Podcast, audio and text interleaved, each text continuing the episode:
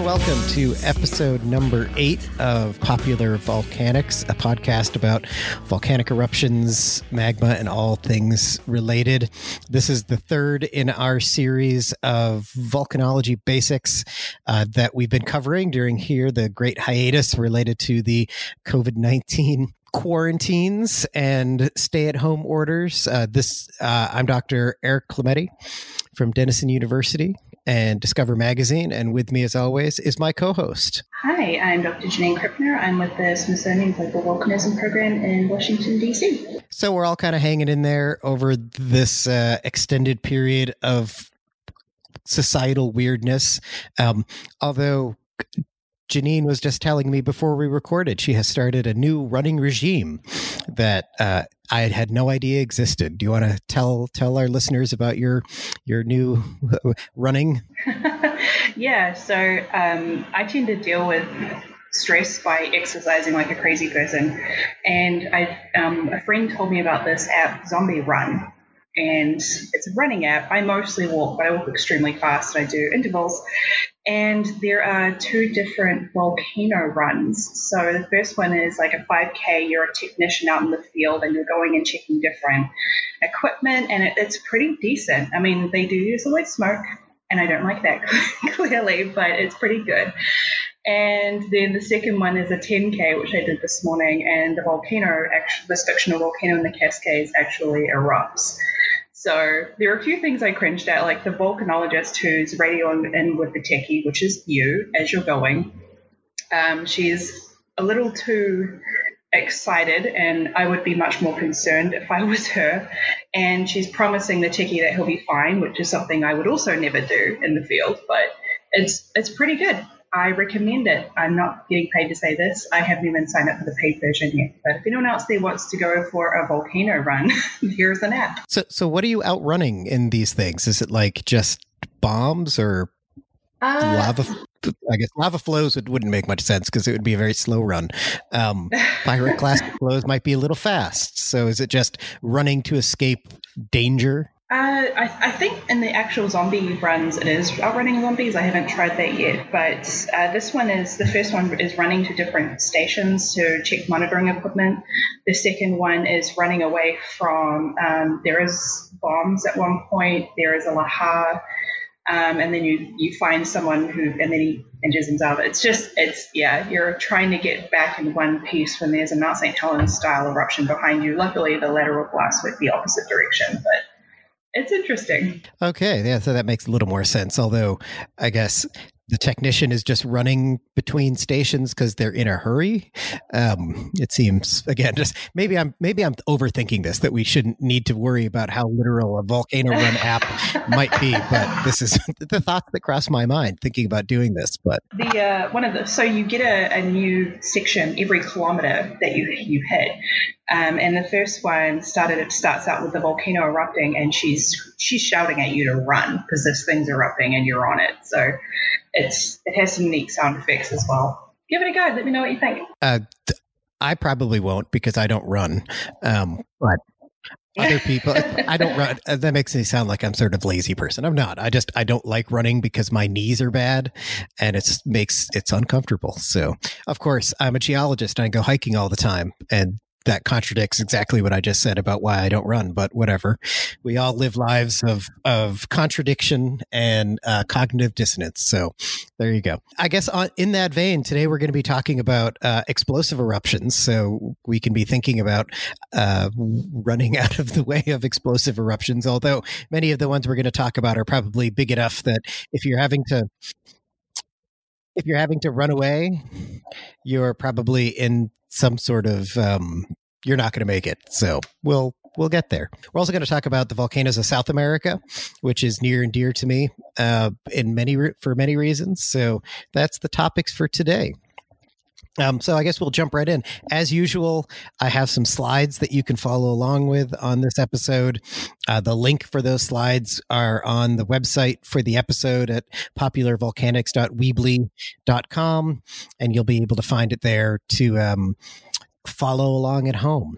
And that's where we are. So uh, with that, we can, if you have your slides open, you can see that uh, the first, the opening slide is just, again, a nice picturesque scene of a caldera in South America. Uh, do you know which caldera this is, Janine? No, I don't.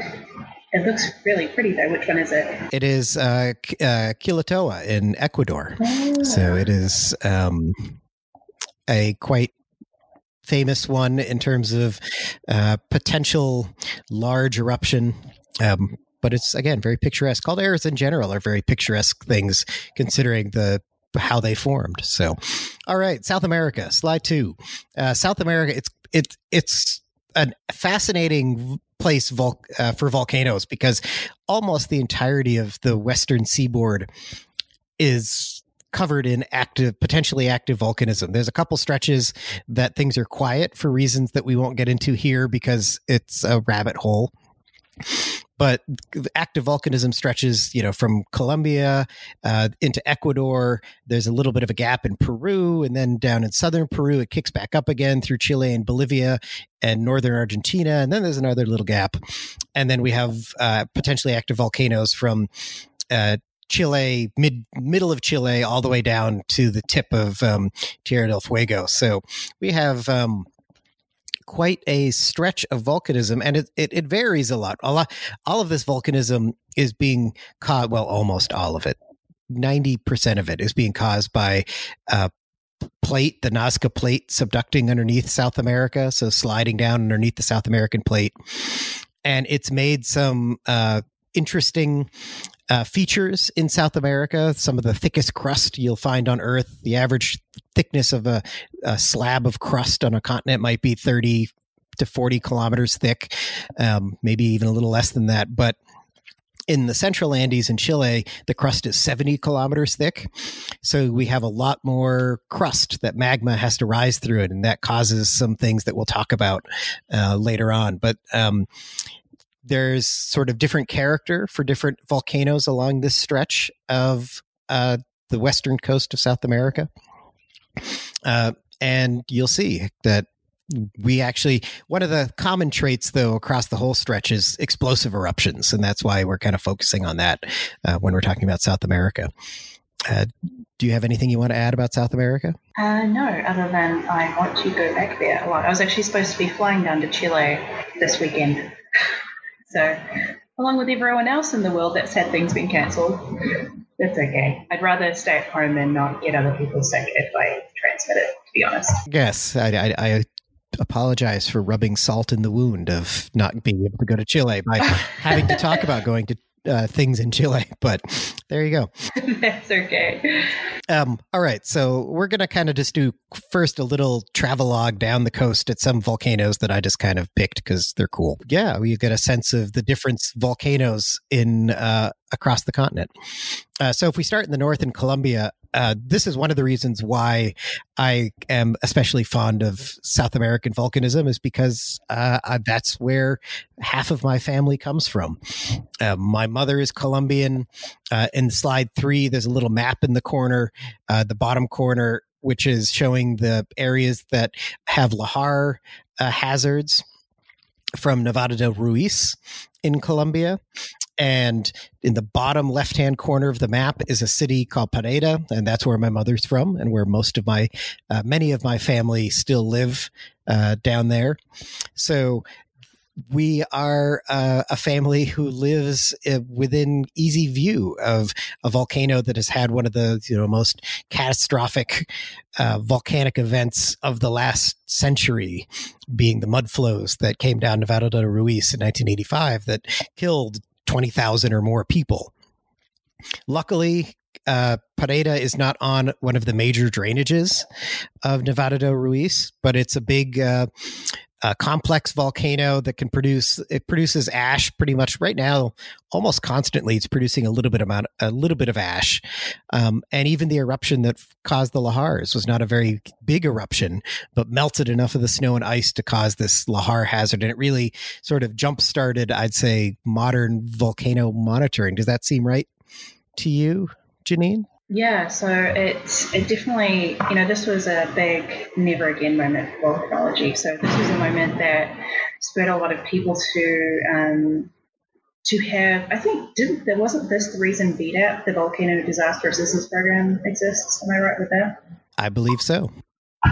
So with this eruption, it was, as Eric said, it wasn't a, a massive eruption, but it, it wasn't the eruption itself that, that killed over twenty-three thousand people. It was the lahars, because there were hot pyroclastic deposits that landed on the glaciers, melted a lot of water, and those lahars or mud flows carried um, all the way through several towns. And then the town of Armero, the, close, the, the, the hardest hit town, thousands of people died. And looking at um, images, you can see that if they just walked up the valley walls, up the hill next to them, they would have been safe. So this is really gut-wrenching and heartbreaking for volcanology. Um, and it, it shows the importance of volcano monitoring and communication. And it's it's one of the things that drives me. I was probably, oh, ten-ish maybe. So a few years after the eruption that, that produced the mud flows, we drove around some of the area and we crossed an, a part that had been filled with the mud flows. I don't think it was Armero. I think it was just one of the other tributaries. And I remember kind of seeing the, the lahar deposits and it looking like somebody had just poured a bunch of concrete Um into the river valley. And that's, uh, again, I, people always like to ask me why I study volcanoes. I can't say that that is the salient moment that pushed me in that direction, but it's definitely a memory that uh, sticks out in my head of uh, seeing the results of a volcanic eruption that was so deadly. And again, you know, I thank my lucky stars that the biggest cities around Ruiz have not been Uh, harmed by them, Manizales and, and Pereira, but uh, it's a volcano that's right there in the middle of coffee country um, in um, Colombia. So, uh, so that's that's sort of the northern Andes. The, we, this is kind of the typical uh, volcano uh, that produces, you know, andesites. Um, and maybe we get some snow-covered mountains that Uh, can produce mud flows and pyroclastic flows from the explos- explosive eruptions. Uh, there are some bigger uh, p- bigger volcanoes that could produce something even more explosive. But in Colombia, we have, you know, there's a number of potentially active volcanoes uh, up and down uh, the stretch of the country into Ecuador. Um, if we do move on to Ecuador, we can get into all the volcanoes that kind of surround the city of Quito. Uh, there's a whole bunch of them. So in slide number four, there's a map of a bunch of volcanoes that we find in Ecuador. And uh, there are some that sit right up next to uh, the cities, things like Huaynaputina and, uh, uh, yes, uh, Cotopaxi. And what am I? I feel like I'm forgetting one of the m- more active volcanoes of Ecuador. What am I forgetting? El Reventador is another one, right?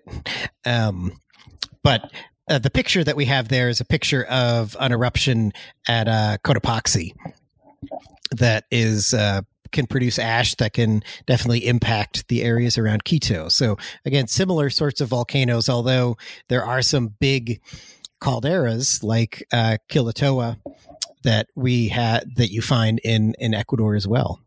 So it's kind of an extension that once you get down to sort of southern Ecuador, uh, the volcanoes kind of peter out for reasons to do with how the slab of the Nazca plate is subducting underneath South America. Uh, yeah, just looking at, you know, these several volcanoes that had, again, glaciers and snow cover, um, you know, that speaks to the risk that we just spoke about with Nevado del Ruiz. And we see some of those um, risks at like Rainier in the United States, for example, where it doesn't take a big eruption to be absolutely catastrophic. So there are a lot more risks than just the big Plinian volcanic eruptions that people think about when they think about dangerous, deadly eruptions. All right. So as we keep on heading south, uh, Peru, there aren't a lot of active volcanoes in most of northern Peru, and you have to get down into the southern Peru before you get to the active volcanoes. Um, there are a bunch of ancient volcanoes across the, the stretch of Peru where there is no active volcanism right now. And it's actually one of the places where you get a lot of metal deposits, because volcanoes and metal deposits go hand in hand. That could be very much something that one could do uh, an entire podcast episode on, metal deposits related to volcanoes. But Peru has a bunch of those. But down in southern Peru, we have uh, volcanoes, some of which have produced some of the largest eruptions uh, in the last thousand years. Um, the picture that we see in slide five is a picture of Huaynaputina, uh, the vent of Huaynaputina that produced a massive eruption around sixteen hundred A D. Uh, ha- have you read much about Huaynaputina?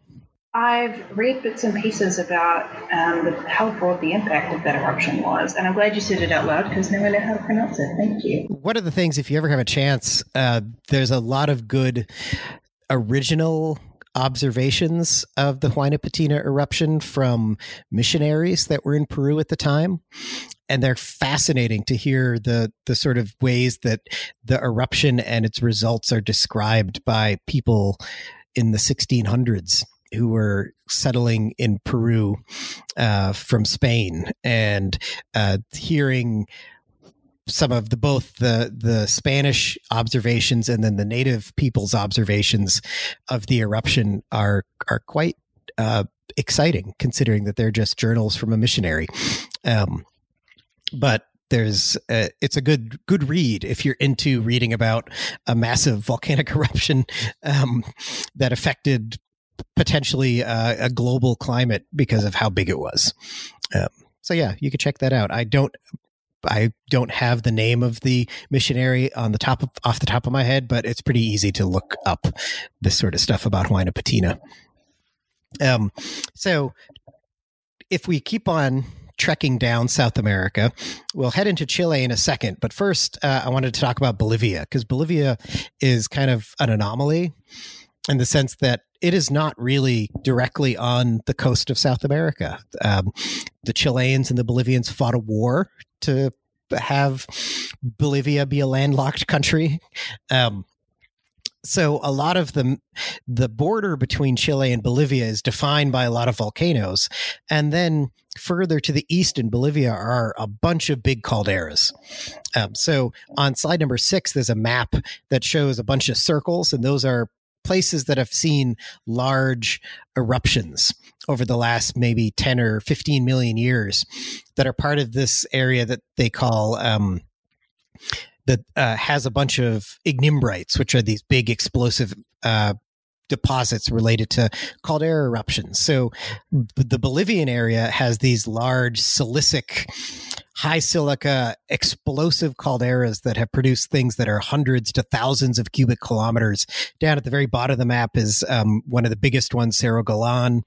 Um, but there's, you go out into that part of Bolivia and you just find these repeated layers of massive ash-rich deposits. So the picture on the left, I'm sorry, on the right of slide six are just layers of different ignimbrites, different ash deposits that are related to different calderas in that part of Bolivia. So Bolivia is, is kind of unique in the sense that it has this stretch of big explosive centers that might be related to how thick the crust was getting there. Um, there's a lot of theories about why Bolivia and the back, the behind the main area of volcanism in the Andes has this stretch of massive explosive eruptions.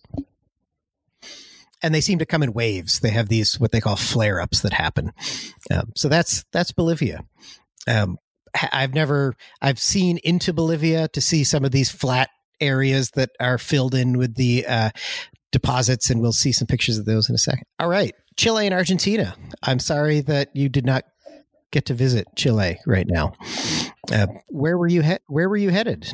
Um, I was heading down to the area around Villarrica. I was going to be giving a series of talks on volcano crisis communication, and I was going to be helping with some field work, um, and I was going to be climbing Villarrica. So I was going to check out the lava lake up there, and I was going to figure out some geology field work in the region. So it'll happen eventually. It's okay.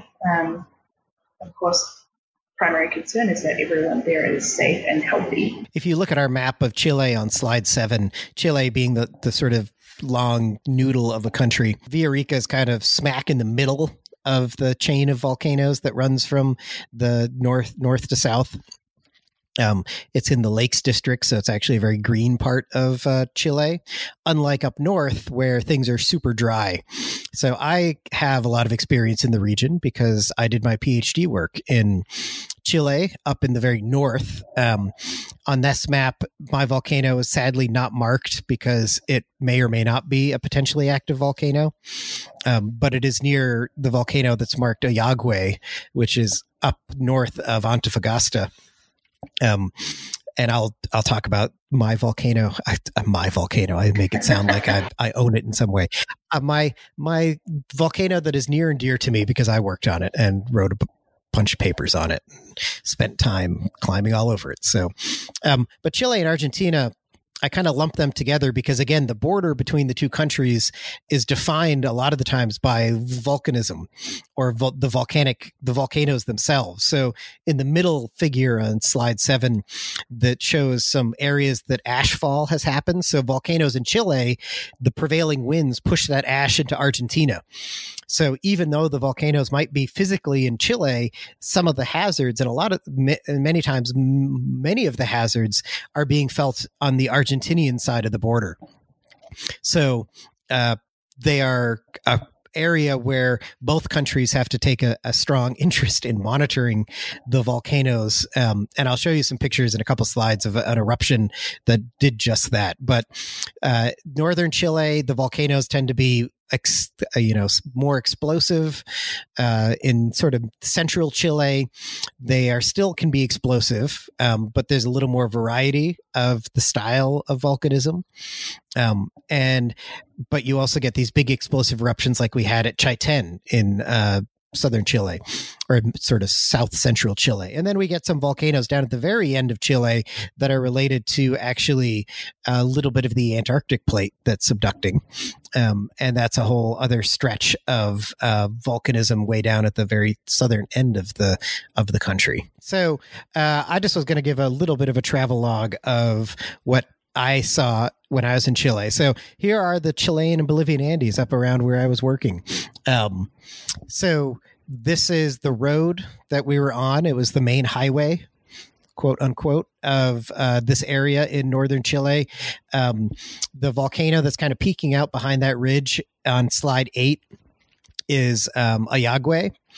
And then if you kind of follow the slope down Ayagüe to the left, um, you get a little bit of a lump that's a volcano in the background. And then you get a darker lump that's kind of a low, close to the edge of that white plain, which is one of these big salt flats.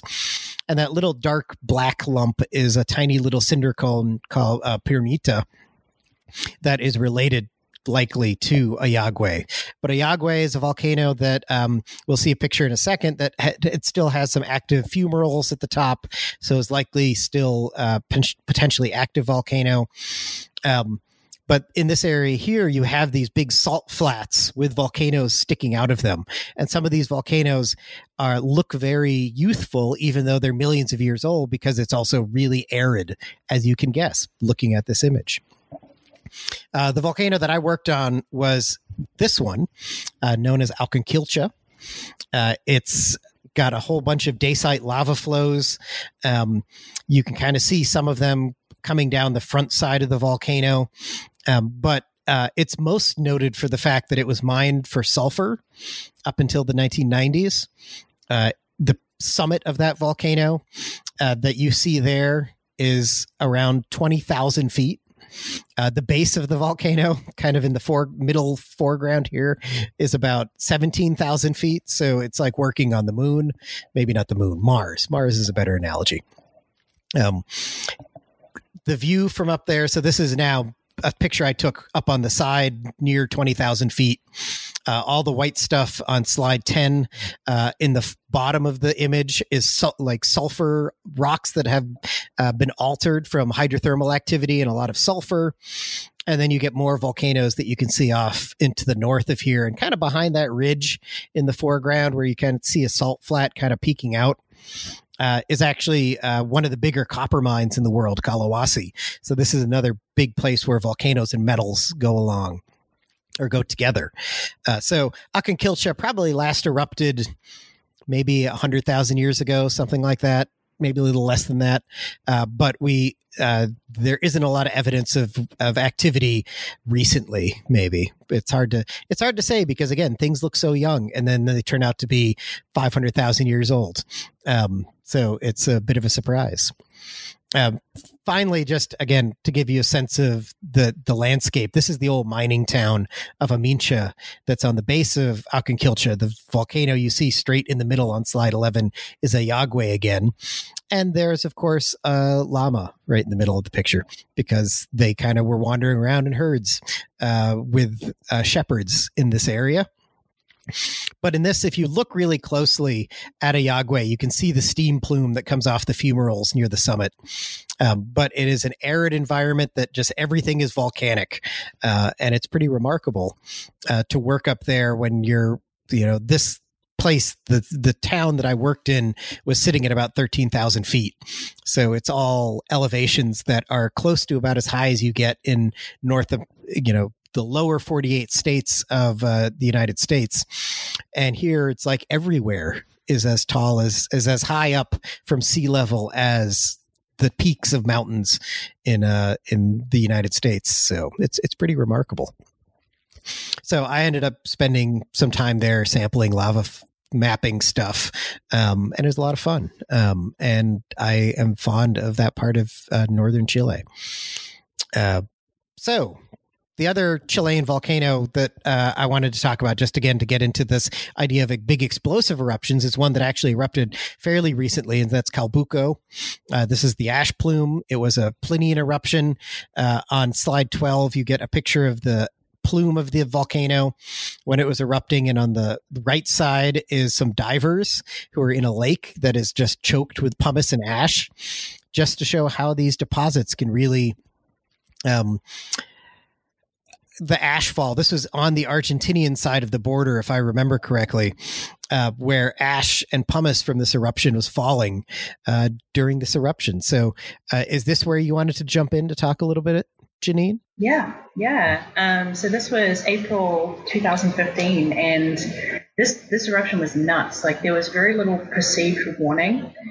And then I see, I was on Twitter, but I was still a Twitter baby at that point. Um, I started seeing images of this huge eruption, and I thought, I thought it was a prank. Um, it just came out of, it seemingly came out of nowhere. And there were people recording it and playing it live. So it was one of the first really huge eruptions that were shown live streamed on social media. And then uh, the following year, I actually went there. Uh, there was a Cities on Volcanoes conference nearby, and one of the field trips was to, to Calbuco. And this was another volcano that produced a lava. There were minor pyroclastic flows as well. But with this enormous ash plume, um, there were lahars that went, went down the valleys and destroyed some buildings. And this is the first time I've really seen a, a very large fishery building full of huge boulders. Um, you just like these rocks, but you couldn't pick them up. And to see a building filled to the roof with large boulders just, just gives you an idea of the raw power of these mudflows, these lahars, and how much very destructive material that they can carry to quite large distances away from the volcano. So this is one of the largest eruptions we've had in recent times, and you can still see the impacts to this day if you go and check it out. So how do we talk about the size of different eruptions? That's a good question. So being humans, we like to put things in boxes. And um, a very helpful way is the V E I, or Volcano Explosivity Index. But then we also have the scale of, you know, we, we spoke in the last one, Strombolian, Vulcanian, Subplinian, Plinian eruption. For the V E I, what are, what are we comparing in those eruptions? When we're comparing, deciding what V E I, uh, it's a logarithmic scale, and it's, uh, what are we looking at? So one of the quick ways to look at a V E I is looking at plume height, but to really get a solid V E I, you need to look at how much material was erupted. Um, so it starts to get a bit difficult when you have really small eruptions, and they've actually added a negative side of the scale for the smaller eruptions. But for this kind of event, you want to map out um, how thick the deposits are away from it, figure out how much magma was actually erupted, and that's how you get a good V E I ring eruption. Yeah, so at least my understanding of V E I is that it's really, it's based on sort of the volume of, of erupted tephra, uh, which makes it a little challenging because there's a little apples and oranges when it comes to uh, more lava flow related eruptions. Um, but it is a good way to compare eruptions uh, so people can think about the scale of what's happening. Um, I know that there's some uh, sectors of the volcanologic community that, that also like to talk about the magnitude of an eruption, which instead of looking at volume, they look at the mass of erupted material. Uh, and it's a, it's a scale, again, a logarithmic scale that's kind of uh, like the Richter scale for earthquakes. And um, it kind of, they, it follows the same eruptions that uh, rank at certain levels on the V E I also rank in the same place on the magnitude scale. It's just that it's a, a little more easy to compare the uh, lava flow eruptions to the explosive eruptions. So there's a number of ways that we can compare uh, the size of these things. So the Calbuco eruption was definitely big. I think it was a V E I five, if I remember correctly. Um, But uh, it was... Oh, I'm not actually sure, but it'd be around there. Yeah, so it, it was one of the largest that we've had in a while. It was definitely what we'd consider a Plinian eruption, where you have this high eruptive ash cloud um, that uh, is spreading ash and pumice uh, wide areas because the ash is getting up to twenty kilometers in the atmosphere. Actually, that was a four. To give an idea of how many eruptions we have every year, so for two thousand fifteen, when this eruption took place, there were um, eighty-six eruptions that year. thirty-two of them were a V E I two or smaller, five of them were a V E I three, and only two of them were a V E I four. There were no V E Is five or six or greater. So uh, if we look at slide thirteen, it is talking about Plinian eruptions. Um, it does say revisited only because we talked about Plinian eruptions a couple episodes back. Um, but uh, Plinian eruptions, you are releasing a whole bunch of volcanic material out of a vent because you've produced a whole bunch of bubbles, and that causes uh, all this material to come exploding out. Um, do you want to talk a little bit, Janine, about what are the pieces of a Plinian column?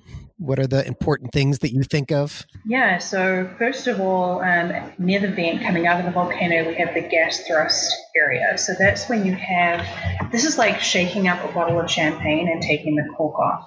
It's when you have gas bubbles coming out so rapidly and expanding so violently, it's blowing the liquid apart. And in this case, the liquid is magma, and then we have volcanic ash. So in this gas thrust region, everything is being forced up out of the vent because of that pressure. It's really, it's got a huge velocity. Um, then once it's high enough and that energy starts to drop off a little bit, there is uh, turbulence and convection. So that's when you're rising, you're entraining a lot of air. That air is heating up because the rock is so hot, and then it's rising um, as you get higher due to that convection. It's like how Um, hot air rises anywhere else, except this hot air is carrying up volcanic ash with it, or broken up rock, glass, and crystals. And then when we reach an area of neutral buoyancy, so when the buoyancy of material within the plume is the same as the atmosphere, then it starts spreading out um, in that umbrella region. And if the eruption is big enough, this can even spread upwind. And that umbrella region is what really can travel across countries, across oceans. Um, and then a lot of the ash is falling out as it's going. And eventually you'll just have extremely fine volcanic ash or glass and volcanic gas that can circle the earth. Yeah, so this is this is what's driving that um, the spread of all of this volcanic material, whether it be ash or pumice or even volcanic aerosols like um, sulfur dioxide. Um, and we can look at, so if we look at slide fourteen, we can think about how we map, how we can see where the ash got spread. So uh, this is what we call an isopac map, where we're looking at lines of equal thickness of the ash. So this is an ISOPAC map on slide fourteen of some of the uh, eruptions uh, from Chaiten in Chile. And this is uh, the lines on here are marking sort of centimeters thickness of ash that fell from the eruption. And you can, the shape of that, shape of the thickness of these deposits can then go back and tell you about maybe what the wind directions was like during parts of the eruption, um, maybe the direction that the eruption was pointed. If you had a, a eruption that wasn't uh, just straight up, it could tell you about pulsing of the eruption depending on uh, the, how the thicknesses can vary.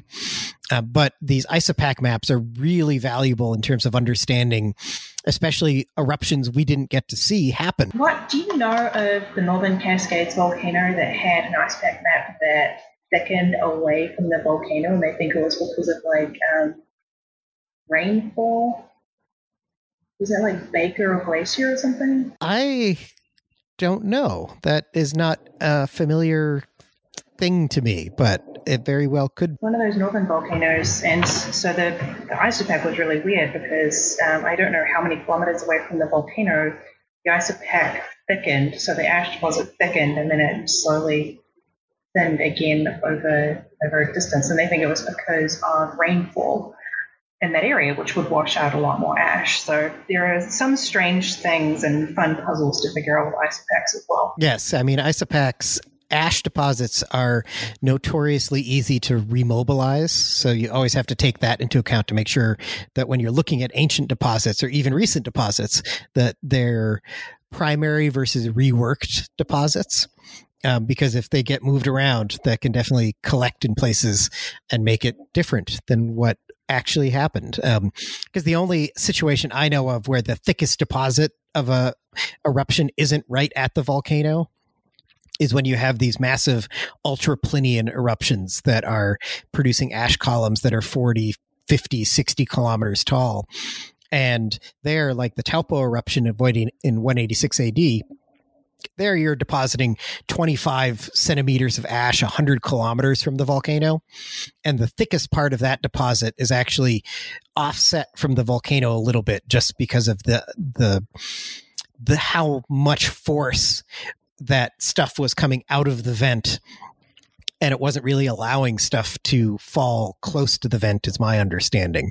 But you have really, you need really massive eruptions to do that. Uh, the other thing we can think about is the, the fallout from the eruptions and where it goes. So in, uh, on slide fifteen is a really cool map of, um, ash and sulfur dioxide, uh, from, Uh, an eruption, the eruption of uh, Puyehue Cordoncaye, I believe, in two thousand eleven, um, that spread ash into the atmosphere, the southern hemisphere, and caused some of the more most unique problems that we have seen. It's kind of a, an equivalent to what happened in Iceland for Eyjafjallajökull, but in the southern hemisphere, where air, airlines had to cancel flights in Australia and, and New Zealand, I believe, uh, based on ash that had traveled from South America. Yeah, I was living in Australia at that time, and I, I nearly had flights cancelled. There were a lot of flights were cancelled between Australia and New Zealand, so that was interesting, seeing this volcano so far away and going the long way, not just across the Pacific, the other way, um, causing flight disruptions.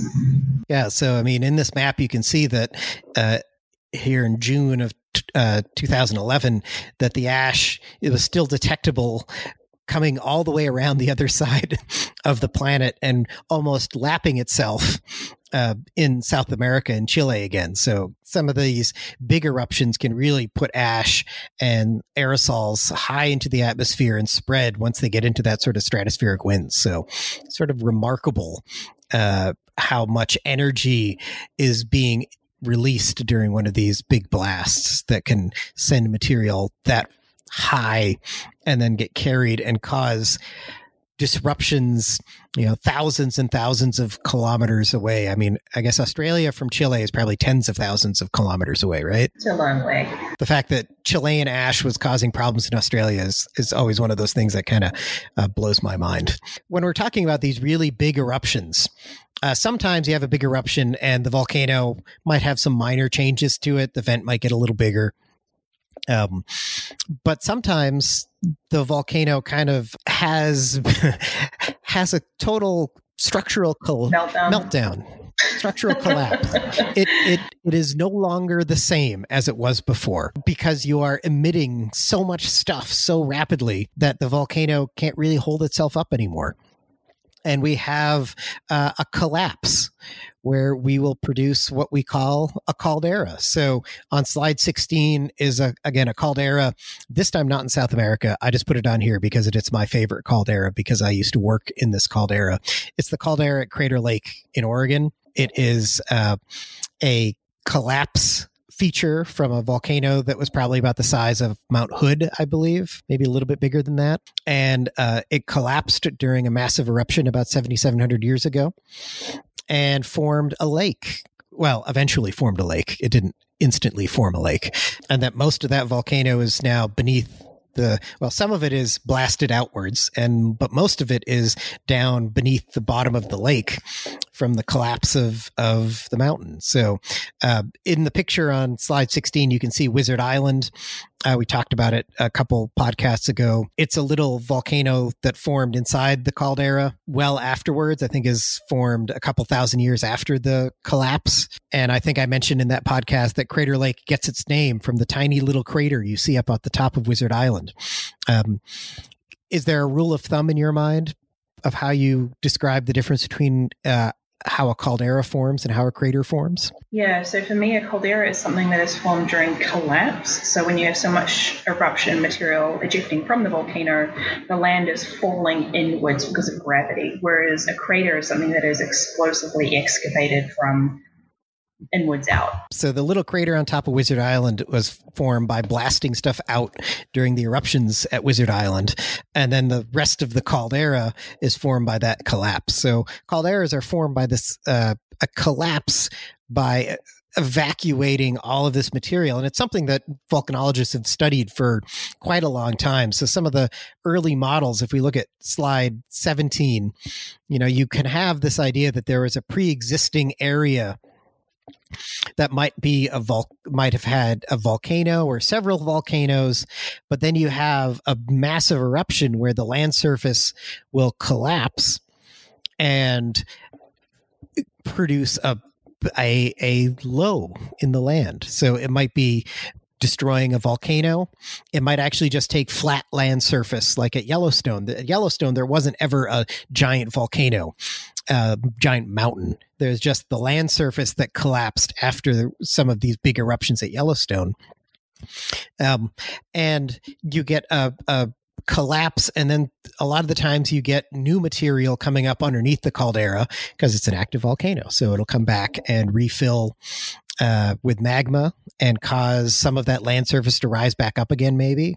Uh, sometimes you'll get um, little volcanoes uh, to form inside of them, like at Crater Lake. So um, on slide eighteen is kind of the classic cartoon uh, from, I believe, Howell Williams of uh, how a caldera forms like Crater Lake, where the eruption gets so intense that you erupt so much magma that that magma that's holding up the volcano no longer holds up that volcano, and it can form a basin instead. So in slide eighteen on the right side, we have an artist's impression of what Mount Mazama, the, the predecessor to Crater Lake, might have looked like erupting uh, to form the present-day caldera, which uh, houses Crater Lake and Wizard Island.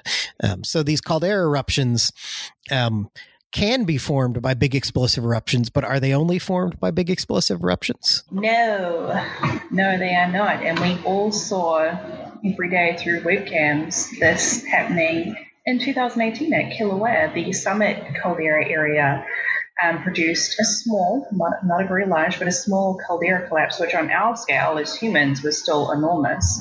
But we saw that this caldera was formed by these fairly regular collapse events inwards, but there wasn't this huge explosive event going with it. So that's always a, something to keep in mind, is that when someone's talking about a caldera, it doesn't have to be these big violent eruptions.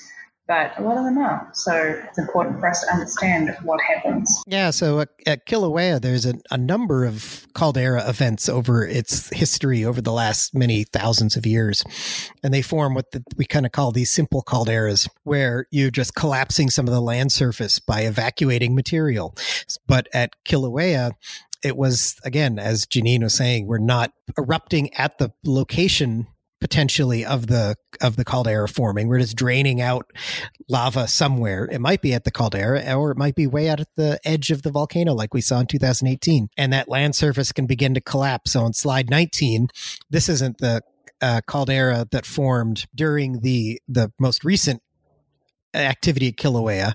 But on the left side, you can see the larger caldera is kind of the the shape that you can see surrounding the the pit in the middle. And you have a number of features on Kilauea that form from that collapse of the land surface. And there's all sorts of different names for different types of calderas. A simple caldera, where everything just falls kind of the same across the whole width of the caldera. You know, on slide twenty, uh, we can have this idea of a piecemeal caldera, where bits of the land surface fall to different depths. So you get a, a surface that can potentially have parts of the caldera that collapsed further than other parts. Uh, Olympus Mons on Mars is a good example of potentially a piecemeal caldera, where you have bits that have uh, uh, fallen in more than other parts. Um, we have trapdoor calderas, um, where part of the caldera has fallen in further than other parts. So we have the caldera, one of, some of the calderas in the Galapagos are these trapdoor calderas, where you have seen different amounts of collapse in different parts of the volcano. So there's all these different ways that we can divide how uh, the land surface is going to collapse. It's all a spectrum, right? Like we never get these beautiful, well, in nature, we don't usually get like these beautiful different segregated different eruption styles or types or collapse events. But this is a really helpful way for, to describe a volcanic eruption in the past or what we from what we're seeing now. So it's really neat looking at the different calderas, and sometimes you really you just don't know which type it is, especially if they have a lake over the surface. Yep, they have a, sometimes they have a lake over the surface, and a lot of the time for the big explosive eruptions, the stuff that's erupting fills that caldera in. Yeah, yeah. To some degree. So you, you can't even see what was there, um, or at least you can't see the, the exact land surface that was collapsing. So I know at, at places like the Long Valley Caldera, there's a lot of um, what they call intra-caldera fill. So stuff that ended up falling in, in the caldera or sloshing about in the caldera when the eruption happens. So you're, you're filled in part of it uh, even before everything was said and done. You know, there's parts of the world, we talked about Bolivia, there's parts of uh, Colorado where you get these, what we call overlapping or nested calderas. So this, the San Juan volcanic field in, in Colorado, you have a bunch of these calderas that are either overlapping with one another, or there's a caldera inside a caldera when you have multiple cycles of eruption that happen at these caldera systems. So it's pretty remarkable to see areas where there's just so much evidence of repeated big explosive eruptions forming these calderas. Oh, we can talk about what happens after a collapse. Um, sometimes you get the land to start rising again. One of the more famous locations uh, for that would be Laguna del Mal in Chile, where there's evidence that there's this rising of the land surface um, from magma that's underneath the, the caldera there. So it's pretty common to see that happening as well. Maybe you can talk a little bit, though, because you are probably know more about this than I do, about the sorts of uh, pyroclastic density currents that are produced in one of these massive explosive eruptions. Yeah, so uh, surrounding calderas, when you have these really big explosive eruptions, you can have like a, a ring of pyroclastic flow deposits completely surrounding the, the, the caldera. Um, and this doesn't necessarily mean that there are pyroclastic flows going in every direction all at once. Sometimes they're going off in different directions as the eruption is progressing. But um, One idea is you can look at the amount of lithic material. So um, a few episodes ago, we spoke, we spoke about accidental material. So that's material that is broken off as it's erupting. It's not fresh magma. Um, if there's a high amount of that, that can mean that you had the crater at the time widening. And so if you have this huge eruption plume and the, the crater is then widening, that can cause the ash plume to collapse downwards and then form these massive pyroclastic flows, and this can produce these ignimbrite we're talking about. So an ignimbrite is a really big, really pumice-rich pyroclastic flow deposit, and they can be so big and so hot that they can actually weld um, into a solid rock instead of just pumice and ash. So there are a few different ways. We can have this column collapse. We can have it just kind of bubbling over, what we call it, boiling over the caldera edges. And we can have this changing as the eruption progresses and the, and the crater is widening, or if the caldera is collapsing as well. So these can be pretty, I hope that we don't see one of these, a uh, big one in our lifetime. But it, what, this happened at Pinatubo in nineteen ninety-one. Um, so it's, these are the biggest kinds of pyroclastic flows that we can get. Yeah, and there's some, you know, we can see impressive examples of these in the U S, especially if you go down to the area on Bishop, California, to see the Long Valley Caldera and the Bishop Tuff, where you just, you had just that. You had this big ignimbrite sheet, as we'd call it, an ash flow tuff is another term. Um, where you have these thick, if you look at slide twenty-five, there's this, uh, a tiny bit of it uh, for with people for scale of this pumice and ash, where you can see, if you look closely at the image, you can see layers that have more chunks of dark rock that might be the the rock around the vent that got included into it. You have some areas that are more ash rich, some areas that are more pumice rich, but there are these deposits that were probably created by succeeding waves of pyroclastic flows and ashfall during the massive um, Bishop Tuff eruption at the Long Valley Caldera. But these uh, ignimbrites, um, I just I love the word ignimbrite. I use it, you know, as much as I can. I know it's a technical word; it's a bit jargony, but it's a great word. So everyone should just learn the word ignimbrite uh, because it's a great word. Um, But yeah, you get the these outflowing of volcanic material from these massive eruptions that that coat the landscape. I like the way that you say it coats the landscape. It just it devastates the landscape, completely destroys everything. True enough. It, it, you know, we talk about different eruptions either sort of being topography mantling or topography erasing.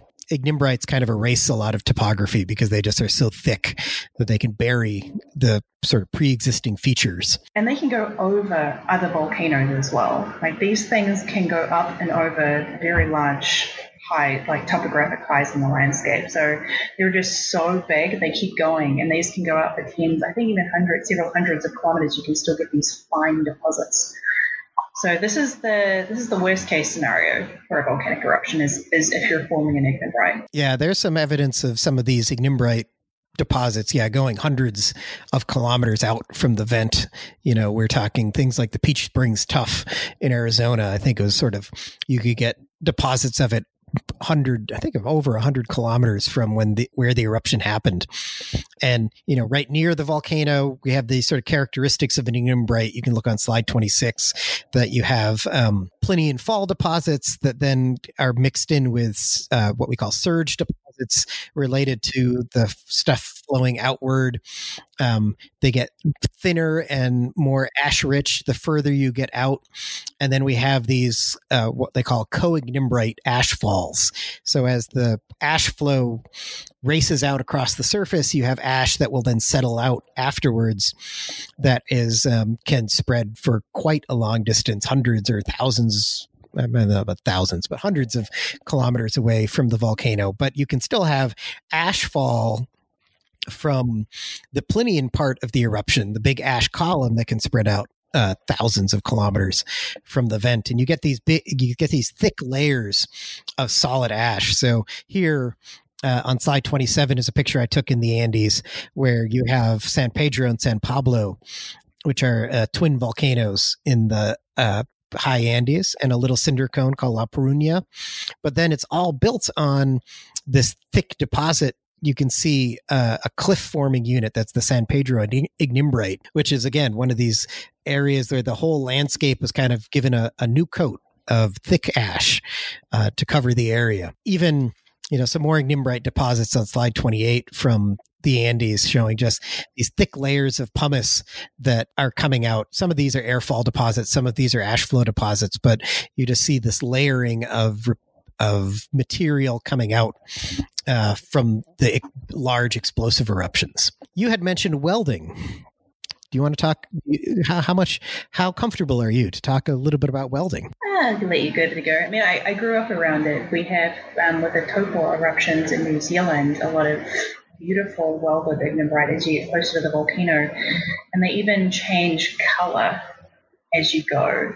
So I'll let you talk a bit about why that happens and why they change color. Stop me and correct me if I'm wrong here, but welding is is a little bit enigmatic, that it's not just the thickness that produces welding. You can have relatively thin deposits that weld, and you can have big, thick deposits that don't weld. So there's there's some still discussion about how exactly welding occurs. It might have to do with the water content of the magma, accumulation rates, things like that. But you get this welding where the interior, so if we look at, let's say, you know, on slide twenty-nine is kind of a schematic of what welding looks like, where there might be the interior of the flow might be the most welded, and then it gets less welded as you head towards the the outer edges of your deposit, and it might be welded closer to the bottom than near the top. On slide thirty, uh, you can see this is an example of the welding in one of the biggest deposits, explosive deposits that we know of, the Bandelier Tuff. You have areas that are welded to the point where it's become glass again. So you get obsidian forming from welding within the deposit, and then as you work your way outward, you have different amounts of of uh, oxidation and and um, vapor passing through the the tuff to produce partial welding to then no welding out towards the edge of it, and it changes the porosity. So you, in the core of a welded ignimbrite, things, you've lost all the empty space because you've melted stuff. And then it, back out at the edges, you have got things that are still like, you know, maybe loose pumice and ash. Anything you want to add there? Nope, you're doing great. I feel like this is suddenly my comprehensive exams all over again. um, where Janine is, is testing to see if I say I'll, I'll something nice. Right or wrong. Um, you know, some of the features, if if you're out and about looking at um, volcanic deposits, you can look for evidence of welding. There are these features called fiamme, where you've taken pumices and well, mel- began to melt them or totally melted them and flattened them, and you get these thin um, wisps uh, that look kind of like little flame structures. It's Italian for flame. So in this picture here on slide thirty-one, there's um, some fiamme, some flattened pumices, some of which on the left-hand side are less welded.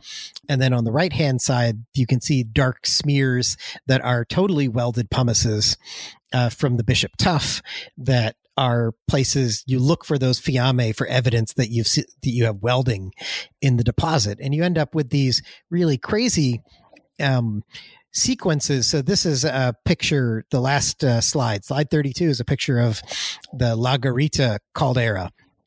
And you get this welding where some of the areas are much darker um, than others and more resistant to erosion than others based on the extent that the welding has happened in the deposits. So you're taking magma that's rising up through a volcano, you're fragmenting it into all of this ash and pumice, and then as it gets deposited, it's remelting and going back into more dense material just from um, maybe the heat and the water content of that material that's piling up from the eruption. Yeah, and there's this really cool thing you can see with some of these really thick deposits too, where the, the color is changing as you go up, because as you're as this massive eruption is happening, the initial magma that's coming out is a slightly different composition than the older stuff, the, or the, the later stuff that's coming out during that eruption. So you can actually see a color change because the composition of the magma is changing too. Yeah, and that's what you're seeing also in this last slide thirty-two of La Garita is some of the early material are more silica rich and lighter in colored, and the later material is darker in colored, and you get an inverted record of what was inside the magma chamber, because the idea is you empty the top part first and then get to the bottom, and that color change is related to that compositional change. And then you get these cool spires that can form because you have gases that are coming out of the deposit after it's all landed and piled up, and you get sort of these fossil fumaroles that you can see in the in the landscape, where you had hot gases passing through the ash deposit as it was sitting there after the eruption. Anything else? I think we're pretty much talked our way through explosive eruptions. Yeah, I think that's definitely a good overview. I mean, as with everything, everything is much more complicated and complex and diverse than we can talk about in these relatively short uh, podcasts. But, I mean, if, if you want to look up some really neat ones, check out the ignebrites in New Zealand on Google. Um, they feature in a lot of the rings near Hobbiton, where I am from. Um, and the Bishop Tuff in California is also really neat. I have some beautiful pink welded ignimbrite samples from there, and you can see the white pumice. So they weren't quite flat with diffiame, still little pumice chunks in it. So there are these incredibly enormous eruptions, but as we remind you all the time, generally the larger the eruption, the more rare it is. So the chance of us seeing one of these in our lifetime is much, much, much, much, much, much smaller than, um, say, V E I one thirty-three eruption. Next week, we will Talk, continue to talk about explosive eruptions, because we're going to talk about volcanoes and climate. Fun. We'll talk about some of the volcanoes in along the Western Pacific Rim uh, and think about uh, how volcanoes can influence climate during big eruptions of various kinds. So hopefully that'll be exciting for lots of people. I always get a lot of questions about volcanoes and climate, so this should hopefully uh, answer a lot of those questions. Uh, any last words you want to add, Janine? Um, just again, you know, whoever's listening out there, I hope you're okay. I know this is a really scary time, and it's gone on and on, and my thoughts are with you. And um, check out our other podcasts. I have, I've recorded fifty volcano moments videos now, so there's a pretty good um, resource that we have for you during this time. If it's something that can just distract you or help teach your kids, or if you're students, I know there are a lot of very concerned students out there with graduation coming up. We're going to get through this together.